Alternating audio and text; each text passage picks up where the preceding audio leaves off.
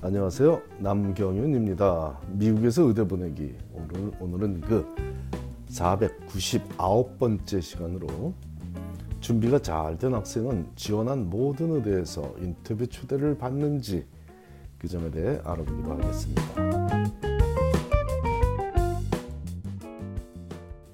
결론적으로 먼저 답을 드리자면 그렇지 않습니다. 준비가 잘 된 학생이더라도 지원한 모든 의대에서 인터뷰 초대를 하는 경우는 결코 쉽게 발생하지 않습니다. 최소한 제가 지난 10여 년간 의대에 진학시킨 수백 명의 학생들 중 단 한 명을 제외하고 그 누구도 지원한 모든 의대에서, 의대에서 인터뷰 초대를 받지 못했으니 감히 단언할 수 있죠. 예외적인 그 한 명은 10여 년 전쯤 제가 완벽하지 못하게 지도해서 발생한 웃지 못할 총극이니까 일반적인 경우에 해당하지 않고 무시해도 좋습니다. 학생이 워낙 뛰어나므로 단지 8개 의대에 지원해서 다행히도 정말 다행히도 모든 의대에 합격했고 본인이 원하던 의대에 진학한 학생인데 그 이후로는 제가 절대로 그렇게 지도하지 않고 있으며 그 이유는 잠시 후에 설명드리겠습니다. 2019년 8월 신입생을 선발하는 2019 의대 입시 사이클이 막바지에 접어들고 있습니다. 이제 약 보름, 보름 2주 남짓이면 하버드 의대까지 포함한 모든 의대가 합격생을 발표한 상태가 될 것입니다. 작년 10월 15일에 첫 합격자 발표를 하는 순간부터 2월 중순인 현재까지 숨막히는 긴장 속에 진행되고 있는 이번 사이클도 희비가 교차하고 있겠지만 아직 원하는 의대에 합격하지 못한 학생들은 물론이고 다수의 의대에 합격한 학생들도 궁금해하는 상황이 있습니다. 바로 다른 학생들은 과연 얼마나 많은 의대로부터 인터뷰 초대를 받았고 그중 얼마나 많은 의대에 합격을 했을지에 관한 궁금증이 바로 그거죠. 세 달 후에 시작되는 2020년 의대 입시 사이클에 지원할 학생들의 궁금증은 그 누구보다 클 것이고 아직 어린 고교생들조차 궁금해할 이 점에 대해 확실한 설명을 할 테니 정확한 현실을 파악해 두면 마음을 다치지 않으리라고 믿습니다. 일단 각 의대는 어떤 학생들을 원하는지 확실하게 알고 있다는 점을 이해해야겠습니다. 성적이 너무 안 좋은 학생을 안 좋아하는 의대가 있듯 성적이 너무 좋은 학생을 안 좋아하는 의대도 있다는 의미입니다. 성적이 너무 안 좋은 학생을 안 좋아하는 의대는 많겠죠. 얼마나 안 좋은 성적까지 받아주는지에 관한 문제이다 보니 최상위권의 의대에 지원하고자 하는 한인 학생이라면 4.0 만점에 3.9가 안 될 경우 신중하게 선택해야 하겠습니다. 괜히 돈만 낭비하고 마음을 다칠 수 있기 때문이죠. 지난 사이클에 의대에 도전했다. 단 한 곳의 의대에도 합격하지 못했던 학생을 도와서 이번 사이클에 다수의 의대에 합격하게 했는데 이 학생이 합격한 의대는 중하위권 의대들입니다. MIT라는 우수한 대학에서 상위권으로 보일 수도 있는 그런 학점이지만 내용을 천천히 들여다보면 과학 과목에서 많이 힘들어하던 그런 성적으로 졸업한 학생이므로 사실 그 성적으로 의대에 합격한 사실 자체가 놀라운 일이라고 할 수 있겠습니다. 이런 경우 인터뷰에 초대하지 않는 것이 일반적이지만 이 학생이 재수하는 기간 동안 워낙 환자들을 도우며 보낸 시간이 많다 보니 결국 의대에 합격하게 되는 것이죠. 근데 이 학생이 작년 6월에 의대에 지원할 당시 학교를 선정하는 과정에서 컬럼비아 의대도 꼭 지원하고 싶다고 해서 처음에는 쓸데없는데 돈 낭비하지 말라고 했으나 재차 컬럼비아 의대를 언급하며 부모님의 강력한 희망이라고 하기에 허락했습니다. 하지만 한인 학생이 3.9가 안 되는데 top 10 의대에 합격할 확률은 극히 드무니 나중에 마음을 다치지는 말라고 당부했었죠.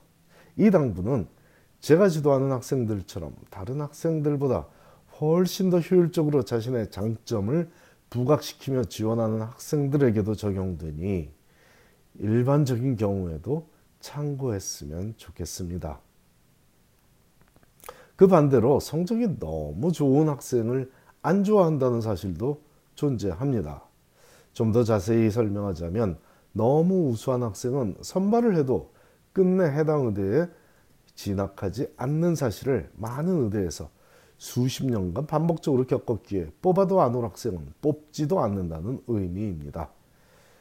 몇 번 예를 들었지만 보스턴 의대, 비유 의대의 경우 아주 뛰어난 학생은 애시당초 불합격 처리를 해버리는 경향이 있으며 그 이유가 오지 않을 학생에게 자리를 낭비하지 않겠다는 강한 의지라고 소개한 바 있습니다. 자존심을 지키는 의대 고유의 문화라고 볼 수도 있지만 지극히 현실적이고 과학적인 통계학적 선발 기준이라고 볼 수도 있습니다.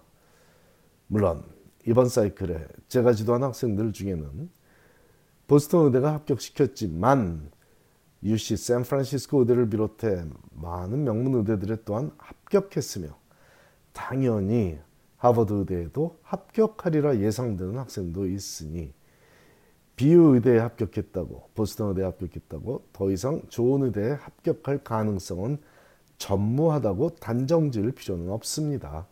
단지 진작에 불합격 소식을 들었다고 의아해하거나 불안해하지 말라는 의미에서 알려주는 각 의대별 학생 선발 기준의 일부일 뿐입니다. 현재 하버드 의대에 재학 중인 A 학생의 경우 하버드 의대 외에도 잔스 홉킨스 의대와 스탠퍼드 의대도 합격했을 정도로 뭐 그 외에 다른 뭐 굉장히 많은 의대도 합격했죠. 어쨌든 이런 뛰어난 의대들에 합격했을 정도로 준비를 잘했던 학생이지만 듀크 의대에서는 인터뷰 초대조차 받지 못했었습니다.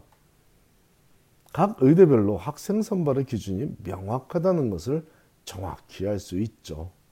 바로 이런 현상 때문에 3.9 이상의 거의 만점에 가까운 학점을 유지한 학생들이 단 한 군데의 의대에도 합격하지 못하는 일이 왕왕 벌어집니다. 성적이 좋은 학생을 좋아하는 의대의 선발 기준에는 뭔가 못 미치지만 성적이 좋은 학생을 안 좋아하는 의대 선발 기준에도 부합되지 않는 어정쩡한 경우가 되겠습니다. 이래서 10년여 전에 한 학생을 8군데 의대에만 지원하게 했던 것은 최선책이 아니었다는 것입니다. 요즘에 저는 한인 학생들이 많이 다니는 하버드나 MIT 등의 경우에 같은 학년의 4.0 학생을 여러 명 지도하지 않으려고 제한적으로 학생을 받고 있는 실정입니다. 아무리 열심히 지도해도 한 대학에서 한인 학생 한 명이 하버드 의대에 진학하는 것도 어려운 일인, 일이거든요. 비교를 해서 하버드 MBA는 1년에 약 1000명에 가까운 900 몇십 명의 학생을 받아들이지만 하버드 의대는 1년에 총 165명의 학생만을 받아들이고 그중 한인 학생은 평균적으로 약 5명 남짓이니 하버드, MIT, 프린스턴, 콜롬비아, 유펜, 브라운, 다트머스, 존스 홉킨스 등의 명문 대학 출신의 한인 학생 한 명씩만 각 대학에서 합격을 하더라도 자리를 채우기에 모자란 한 명씩만 선발되기도 어려운 그런 경쟁을 얘기하고 있, 있습니다. 이렇듯 모든 의대가 동일한 기준을 갖고 학생을 선발하지 않기 때문에 의대에 지원할 때는 자신의 현실을 제대로 파악하여야 합니다. 너무 비현실적으로 상향 지원을 해도 무의미하고 또한 너무 하향 지원, 지원을 해도 별로 도움이 되지 않는데 수십 곳에 지원함으로 학교를 마구 선정해도 된다는 마음가짐은 참혹한 결과로 돌아올 수 있기 때문입니다. 지원한 모든 의대에서 나를 좋아해 주지 않아도 괜찮습니다. 그렇지도 않 그렇게 그런 일은 존재하지도 않고요. 내가 좋아하는 그 의대 몇 군데면 좋겠지만 한 군데에서만 나를 좋아해 주면 행복한 의대 생활을 하기에 충분합니다. 감사합니다.